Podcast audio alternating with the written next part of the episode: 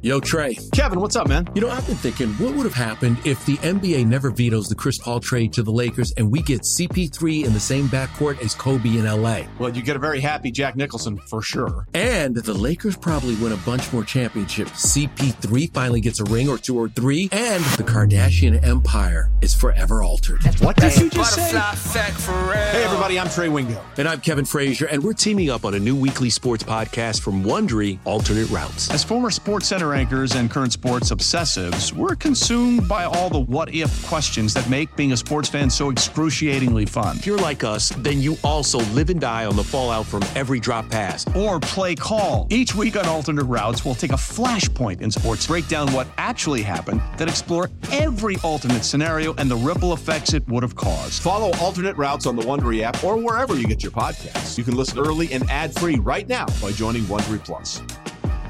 Passion, drive, and patience. What brings home the winning trophy is also what keeps your ride or die alive. eBay Motors has everything you need to maintain your vehicle and level it up to peak performance from superchargers, roof racks, exhaust kits, LED headlights, and more. Whether you're into speed, power, or style, eBay Motors has got you covered. With over 122 million parts for your number one ride or die, you'll always find exactly what you're looking for. And with eBay Guaranteed Fit, your part is guaranteed to fit your ride every time or your money back. Because with eBay Motors, you're burning rubber, not cash. With all the parts you need at the prices you want, it's easy to turn your car into the MVP and bring home that win. Keep your ride or die alive at ebaymotors.com. Eligible items only. Exclusions apply. It's time for Barreled Up by Ball Cap Sports. Here's your here's your here's your host, Jim Wiley.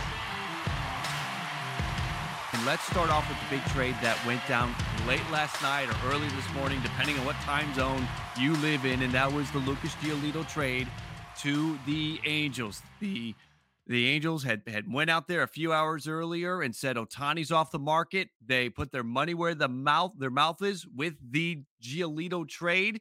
How do you see that? Do you think that gets the Angels to the next level? Do they need to do more?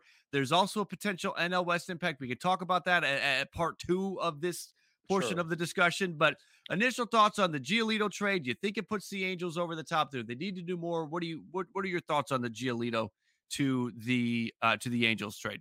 Is it a good trade for the Angels in the long term? Probably not. Is it a Right. good ta- is it a good trade for the Angels in the short term? Absolutely. I mean, Mhm. Lucas Giolito immediately comes in right to the Angels as their second best starter, right behind Shohei Ohtani. Uh, And it's crazy. You know, we can talk about what they had to give up to get so, but they also get a guy in Reynaldo Lopez who's a formidable arm you can put in your bullpen, which the Angels needed some help in that department too. Uh, does Lucas Giolito get you an extra win or two in this postseason push?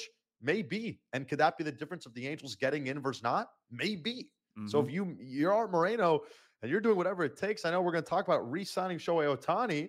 Um, this move can help you get there. And if it means giving up two top 100 prospects, so be it. You have Yeah. Shohei Ohtani, which we've seen is just every single day we talk about him, he's doing something crazier and crazier and crazier. So I, I think this move is about Lucas Giolito, but it's also about Shohei Ohtani and making sure he's happy. A hundred percent. It is more important for the Angels to have Shohei Ohtani on their team for the next decade than it is for them to have the two prospects that they traded away. And if Lucas Giolito helps you get it to the postseason, that gives you a better chance at re-signing Ohtani. Because if the Angels don't make the postseason, bye bye, he's gone. There's a zero percent chance he would stay with the Angels if they don't make the postseason.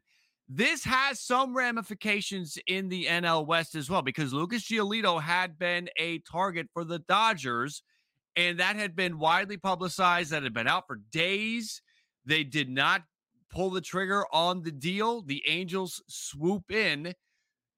What do you think? How does this impact maybe what the Dodgers will do? Do they maybe accelerate the process with some of the other guys that are out there that they're maybe eyeing? Uh, Stroman, Montgomery, uh, Flaherty, any of those players? Do you see this maybe motivating a rival in your division, the Dodgers?